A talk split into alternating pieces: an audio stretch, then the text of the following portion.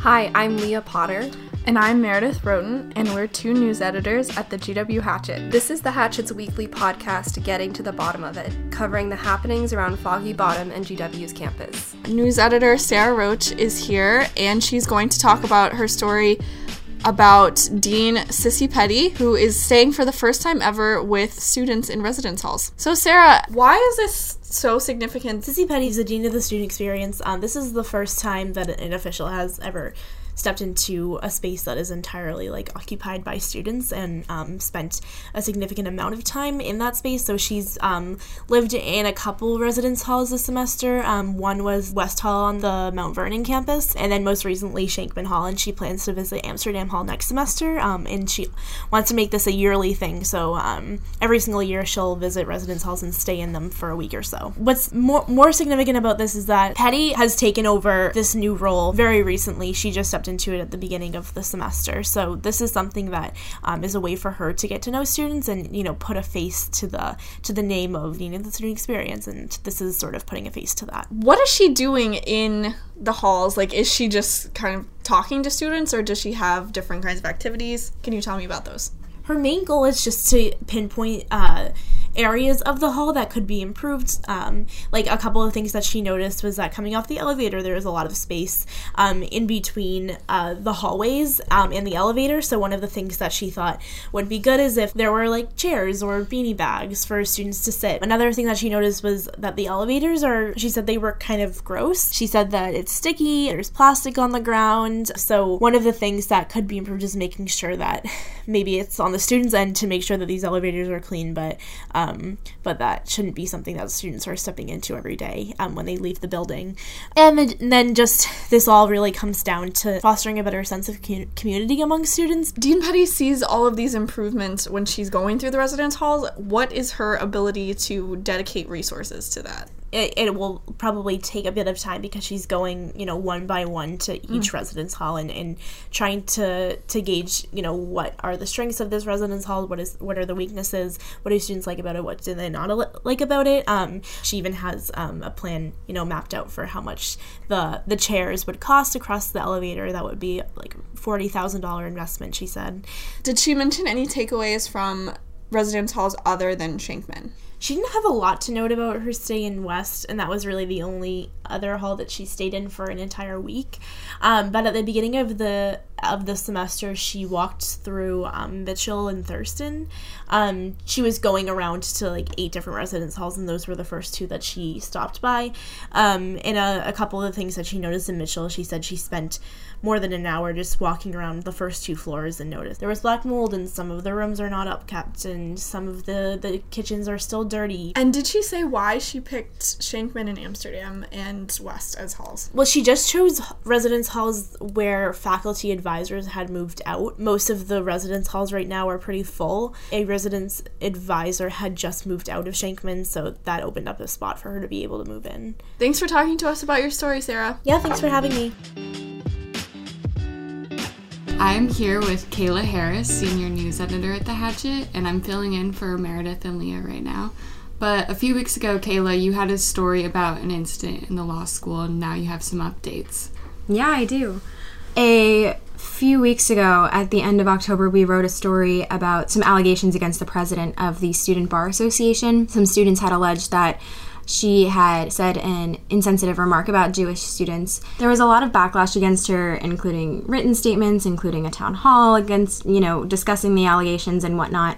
Um, the administration of the law school got involved as well where we last left off was that Allie Kingston, the president of the Student Bar Association, had apologized for her remarks. She held a town hall um, at an SBA Senate meeting where students were allowed to ask her questions and voice their opinion about whether she should step down or not because the Senate had called for her to resign a few weeks before. But a couple weeks later, um, a few members of the Jewish Law Student Association and some other members of the Jewish community and senators on SBA had come to me and said that, you know, they didn't feel like the situation was resolved, especially because the law school administration had inserted themselves there and um, hadn't done much since the the incident. And there seems to be a bit of a misunderstanding between both parties about what statement was said that was insensitive. Yeah. So the initial allegation was that after JILSA, the Jewish Law Student Association, had gotten a poster violation for whatever for hanging up a poster that had wrong wording. Allie had allegedly said to her to a friend, quote, "Your Jew friends are going to get in trouble," unquote. In conversations with me and in addresses to the law school student body, Allie has denied saying that. She said that instead she had casually referenced, quote, the Jews, unquote, in passing to someone who had said it to her first. She apologized for those remarks and said that they were inappropriate. JLSA, though, says that Allie has not explained that to them and that they, from their understanding, her apology for saying, quote, Jews was in addition to whatever remarks she said about, quote, your Jew friends are going to get in trouble. And they still feel that her initial remark hasn't been addressed. Okay, so how have officials been responding to this? Yeah, officials got involved in this almost eh, from the start. And so a couple higher level administrators in the law school had initially been part of this when there were um, original meetings about this incident and um, some Senate meetings in the SBA. Um, eventually, Dean Blake Morant got involved as well, and um, some students told me that he has been um, in talks with students about how to handle this. But the the most recent update is that administrators have facilitated a mediation between members of JLSA and members of the SBA, specifically Allie, and that was supposed to happen weeks ago, but the mediator was actually just selected uh, a couple weeks ago, and now the mediation is supposed to happen in the spring, um, which some students told me was inappropriate considering the initial comment they allege was made uh, at the beginning of the school year in, in September, and then the calls for resignation and uh, all of the Senate meetings that followed that happened in October. Um, so, you know, and obviously now we're in December, so this is a couple months later. How did Allie respond to this? Allie told me that she didn't think the law school was sweeping this under the rug and said administrators had provided students with this mediator. Um, she said that she hopes the mediation sessions help students find some closure from the situation, and she also said that she hopes the sessions help the law school and some other parties involved, like the SBA, figure out how to handle situations like these in the future. I'll find out at 4 p.m. today. Thanks, Kayla, for updating us on this. Yeah, thanks for having me. Margot, this week Cultura has the annual gift guide, and one of your stories features gift ideas from alumni run businesses. Yeah, so these holiday gifts come from business savvy alum who are recent graduates who picked up by their bootstraps and made an enterprise out of themselves. And I think that a lot of the cool gifts that we have for each price range and for each type of relative actually kind of seamlessly fit in with the GW Alumni Network.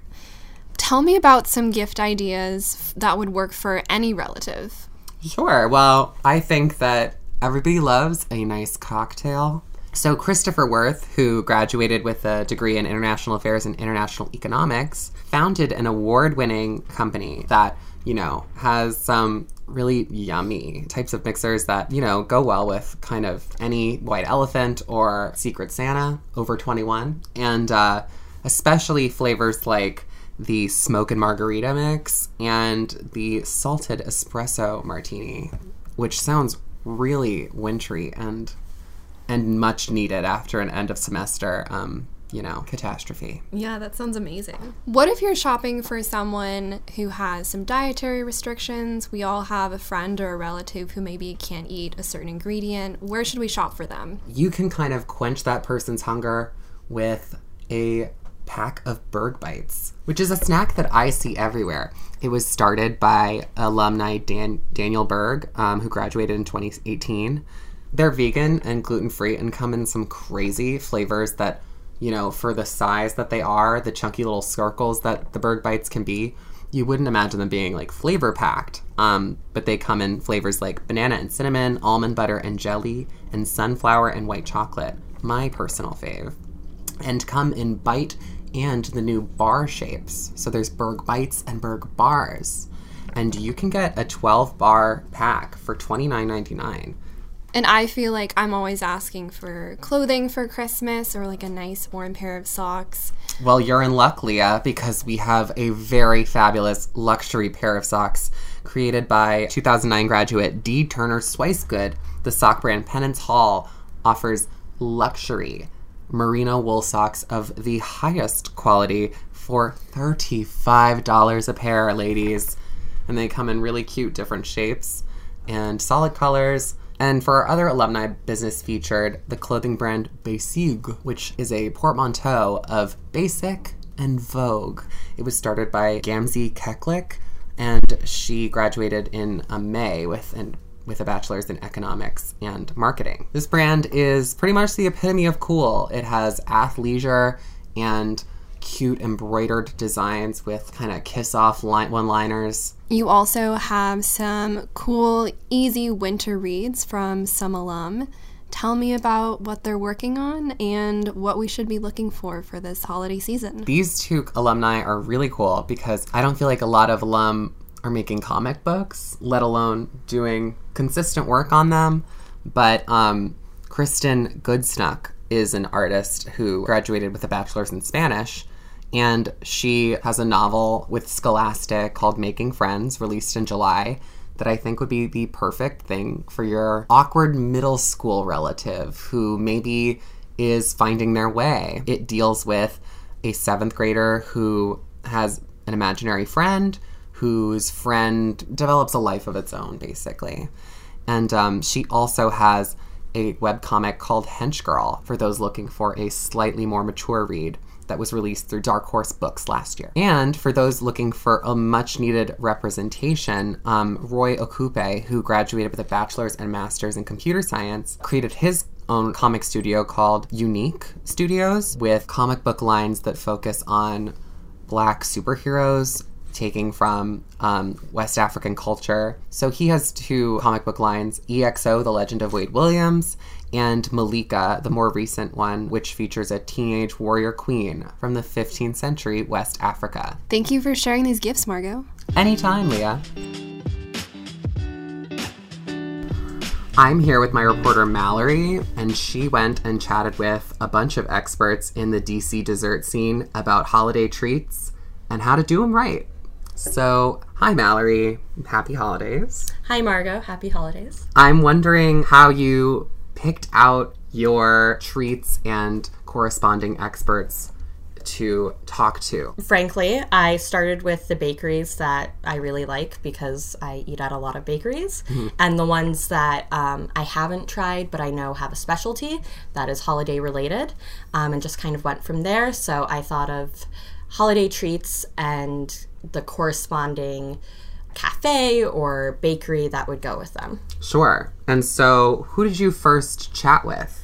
So the first person I chatted with was Dave Burton from Capital Candy Jar, um, and we talked about peppermint bark and the importance of melting your chocolate correctly. Okay. Is there a lot of ways that it can go wrong, or does it taste kind of the same in every kind of package? It's pretty simple as long as you melt your chocolate correctly.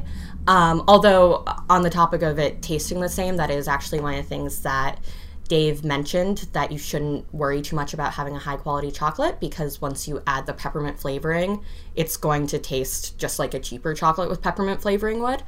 Um, so, you know, the flavor is kind of sugar and chocolate and peppermint, but as long as you make sure that you're melting your chocolate over a double boiler, don't use a microwave. But beyond that, you know, it's really just pouring chocolate, adding flavoring, and some crushed peppermint, and you can mix it up with.